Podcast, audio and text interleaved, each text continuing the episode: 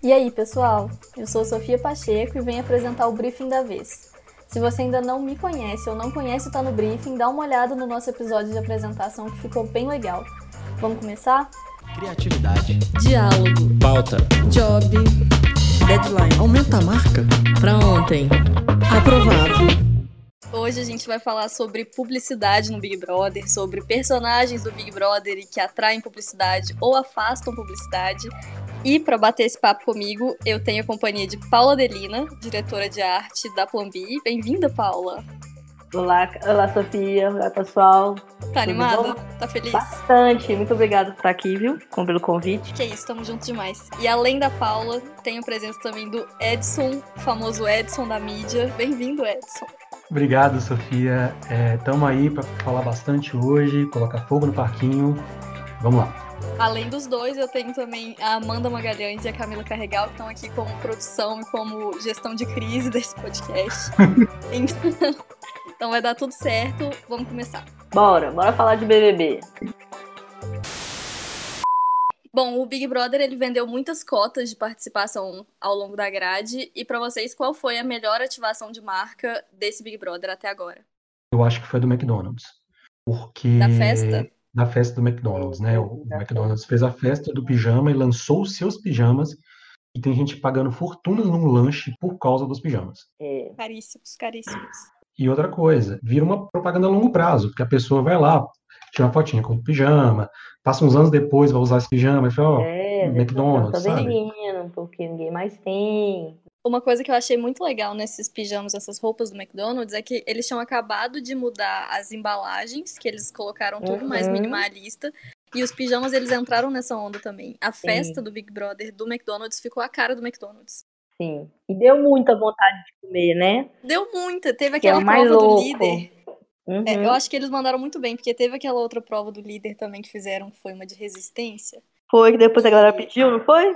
Sim, e eu fiquei Nossa. desesperada. Eu lembro que eu fiquei desesperada. Eu acordei de madrugada e falei, meu Deus do céu, eu quero muito comer McDonald's.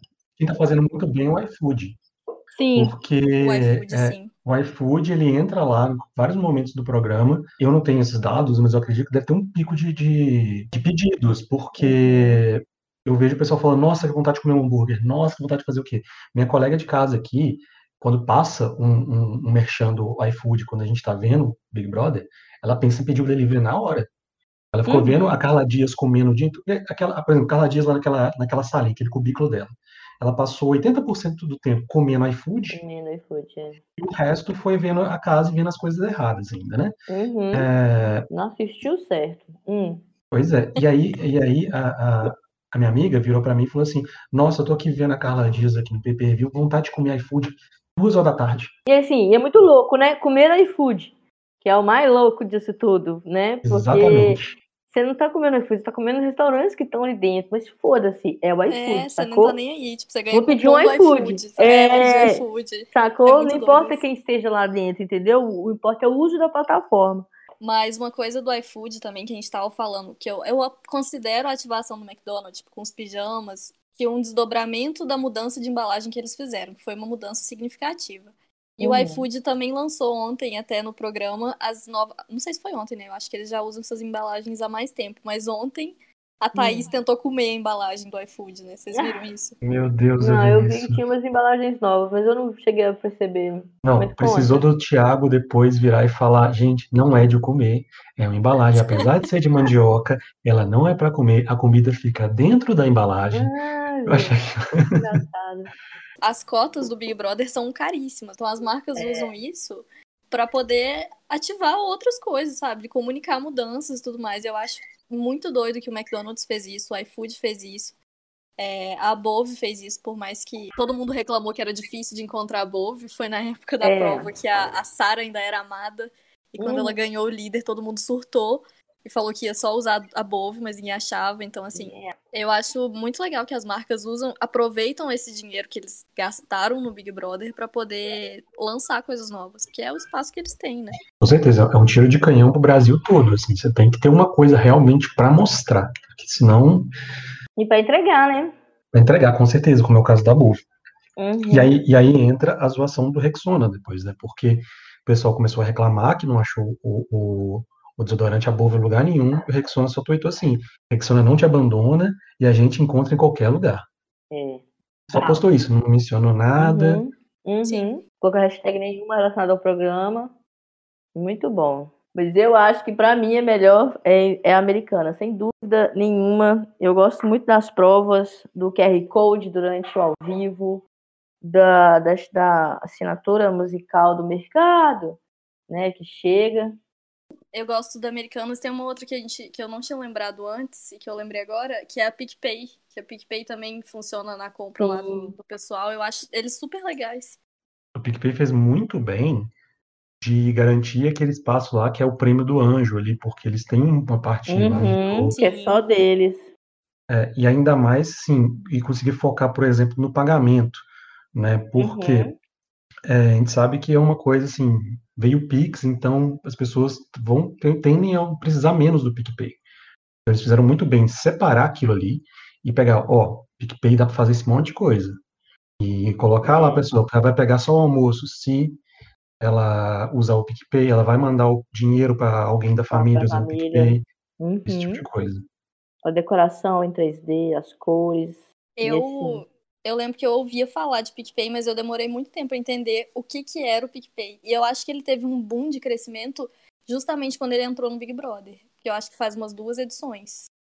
É, eu achei uma notícia aqui do Globo que teve uma prova lá no começo de fevereiro, assim que começou, acho que foi a primeira ou a segunda prova do líder, que teve 110 mil acessos ao aplicativo do PicPay ao mesmo tempo, enquanto a prova estava rolando. Então, assim, se você levar em conta que Pix é uma coisa nova, essas coisas, é, transação digital, por exemplo, aqui em casa, minha mãe não tem nem aplicativo do banco no telefone que ela diz que não confia.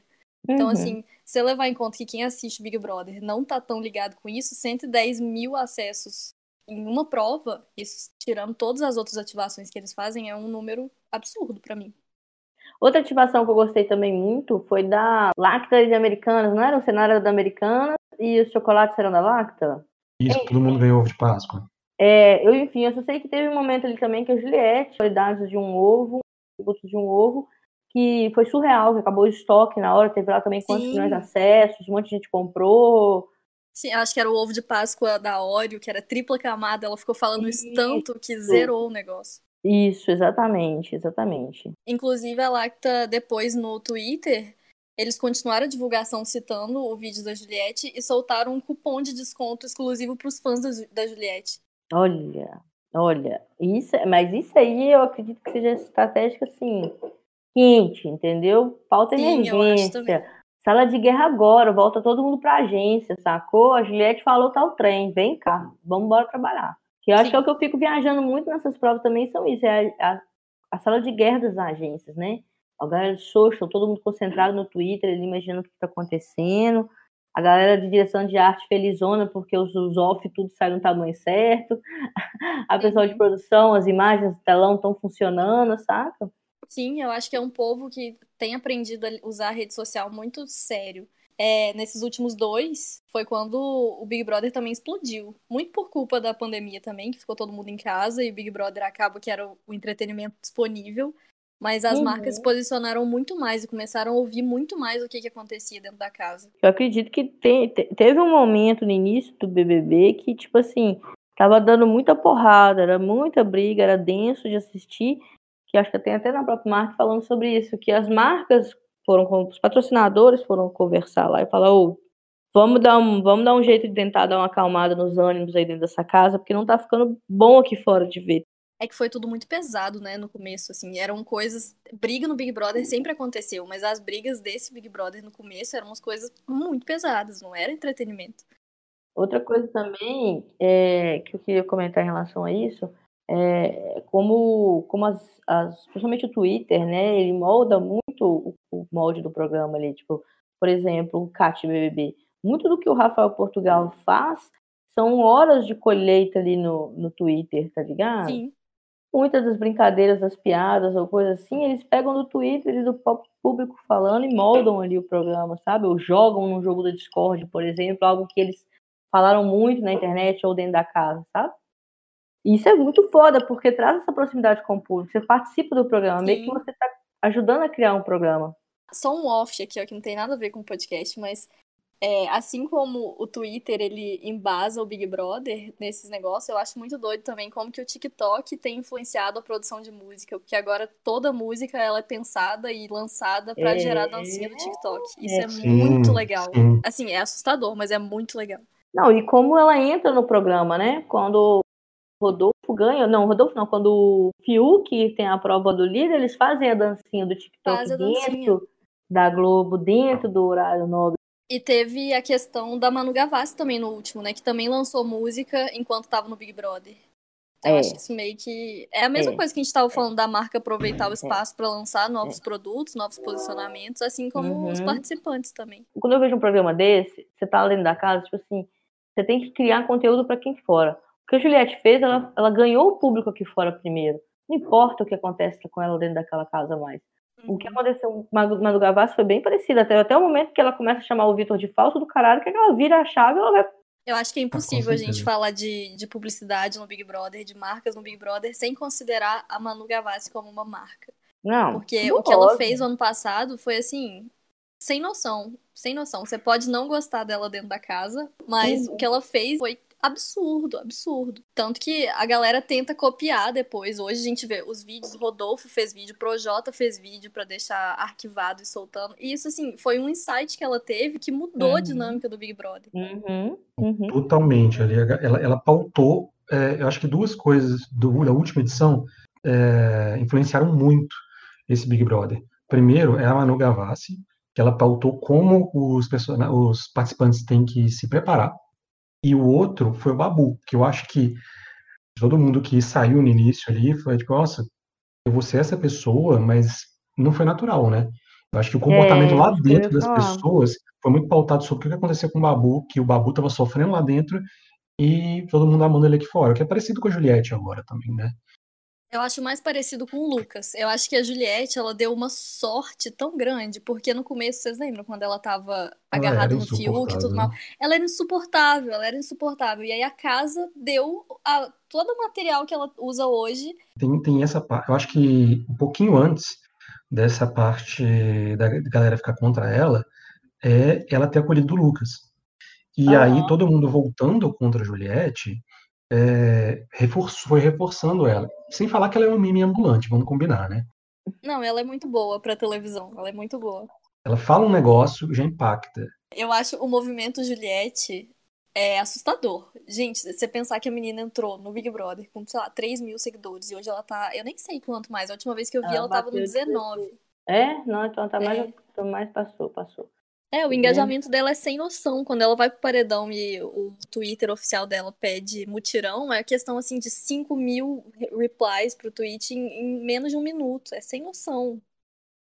E aí a gente entra no ponto de milhares de marcas que já estão atrás dela, né? Inclusive, a- o perfil dela, que ela deixou procuração tudo mais, igual todo mundo faz, o perfil dela já tá fazendo publicidade enquanto ela tá na casa, ela nem sabe o que tá acontecendo aqui. Uhum. As redes, no geral, dela postaram uma foto dela na balada, era dia de festa, com uma garrafinha na mão de cerveja. E a galera photoshopou, tirou o rótulo da cerveja. Foi. Eu vi. Achei isso incrível, sabe? Que já tá num ponto que é, não vou fazer propaganda de graça. Uhum. Exatamente. É, ainda tem isso, que na casa parece que não existe outra pessoa e aqui fora, consequentemente, também. Você só fala, só Exatamente. se ouve falar da Juliette. Exatamente, exatamente. Eu acho que é isso que vai moldando tanto o vencedor quanto para onde a publicidade vai, né? E, e, ao mesmo tempo tem que tomar cuidado, né? Por conta de dos últimos problemáticas que tivemos com influenciadores no Brasil, né? Sim. E, e como, como agora tem um movimento, tipo, não acreditem em influenciadores, não acreditem no que acontece no Instagram. E também para a gente, como publicitário, traz um novo movimento.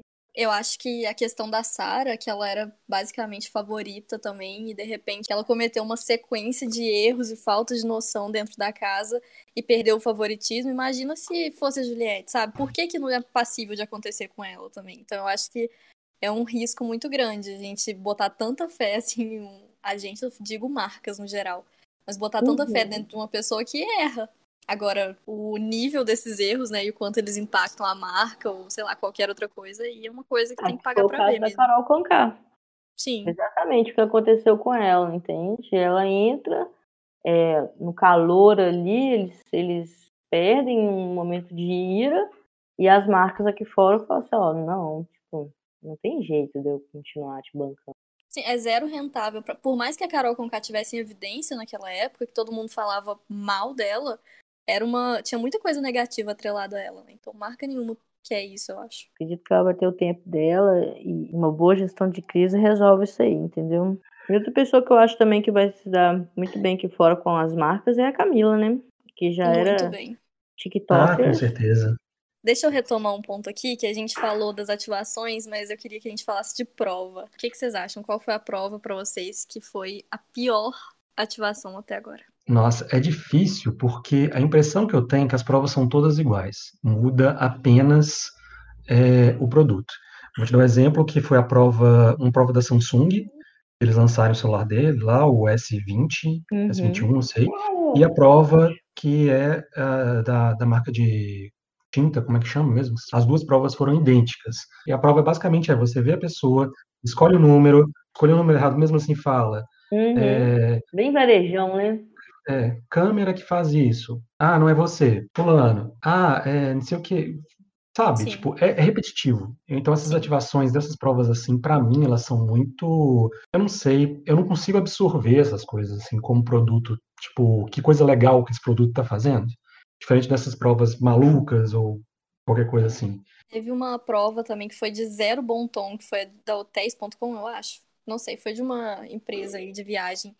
Que no auge da pandemia, todo mundo implorando pra ficar em casa, eles fizeram uma- um negócio de hotel, de viajar, vocês lembram? É, hotéis.com.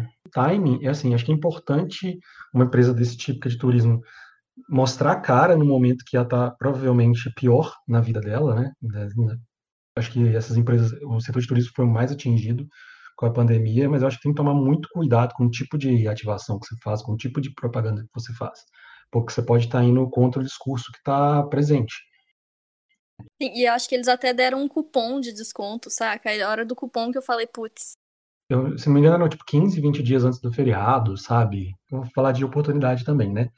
Depois eles começaram a fazer uns anúncios, primeiro para promover que as pessoas marcaram viagem e podem cancelar sem, sem é, Uhum. ter o reembolso completo, né? E Uhum. aí eles pegaram essas pessoas, tipo Projota, Lumena, para tirar uma foto com a plaquinha "Cance- cancelamento grátis. putz, isso foi muito bom. Isso eu achei sensacional. Eu não sei se foi bom para os influenciadores em si, Sim, Uhum. Mas isso para a marca foi sensacional, cara, porque pegou aquele time, você vê no meme de todo mundo, assim, a plaquinha a Lumena, que é a pessoa que tinha os discursos mais fortes e, e- e às vezes perdia nas pautas no início do programa. Com a plaquinha escrito cancelamento grátis e fazendo um sorrisinho meio tipo, sei lá, sabe, assim, vestido de roupão do hotéis.com, aquilo ali foi sensacional.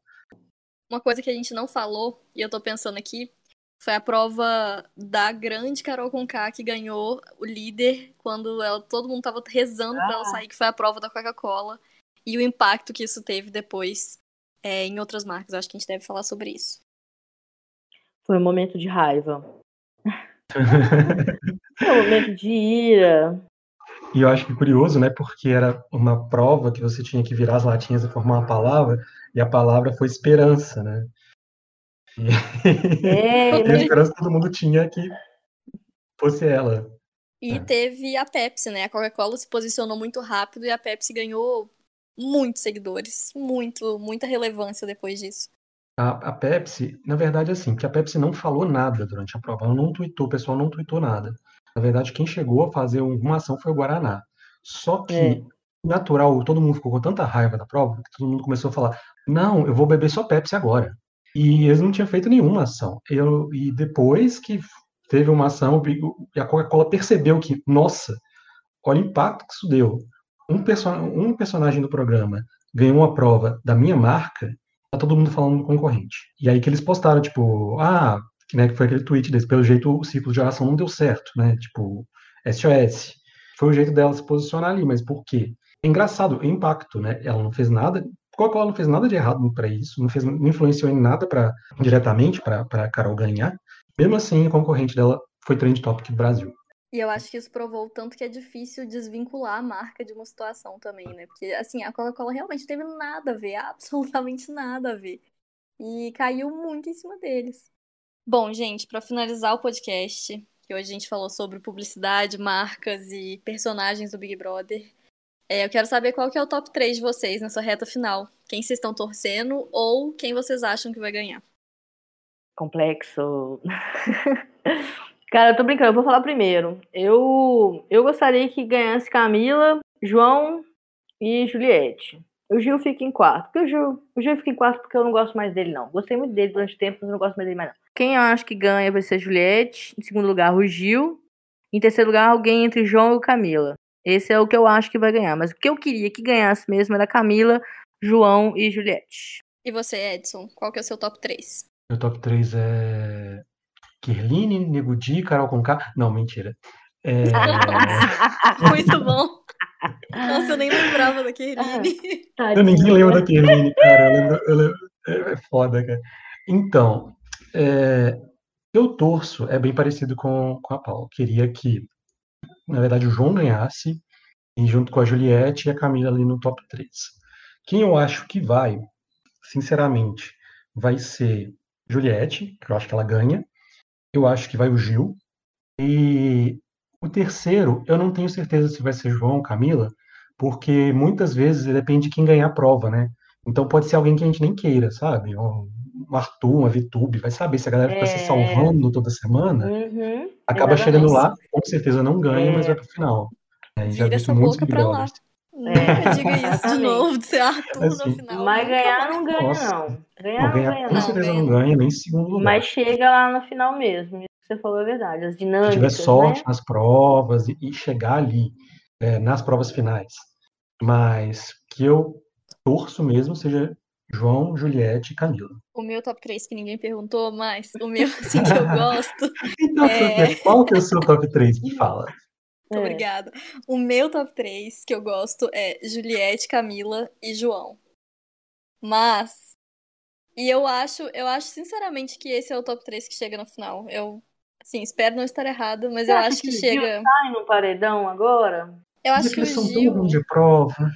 Tá é, eles são horríveis, tem isso. Mas eu acho que talvez o, o público segure eles aqui fora, compensando o azar que eles têm. Mas é isso, gente. Muito obrigada pela companhia hoje na gravação desse podcast. Eu que agradeço. Sejam bem-vindos para os próximos, que com certeza vão acontecer. Por favor. Vocês gostaram? Estão felizes com o resultado? Acho que a gente tem um episódio legal. Nossa, adorei, é. verdade. Sofia, foi ótimo, viu? Muito obrigada aí pelo convite, a Plan B, daquelas, né? a Samsung, a, a Coca-Cola, todo mundo que me patrocina pra estar aqui hoje. Muito obrigada. Obrigada, Boninho. Obrigada, Boninho. Deixa eu sair. Valeu, PicPay! Super natural, igual todo mundo viu. Né? Ai, gente, muito eu bom. Eu acho que é assim que a gente deve encerrar o podcast. Muito obrigada. A gente se vê nos próximos. Obrigada, Beijo. gente. Valeu. Beijo com direção de Guilherme Van e Márcio Oia e apresentação dessa mesma Sofia Pacheco que vos fala, esse é o Tá no Briefing. Segue a gente para não perder nenhuma atualização. Eu vou ficando por aqui e saio correndo para terminar minha pauta do dia. Espero vocês. Até a próxima!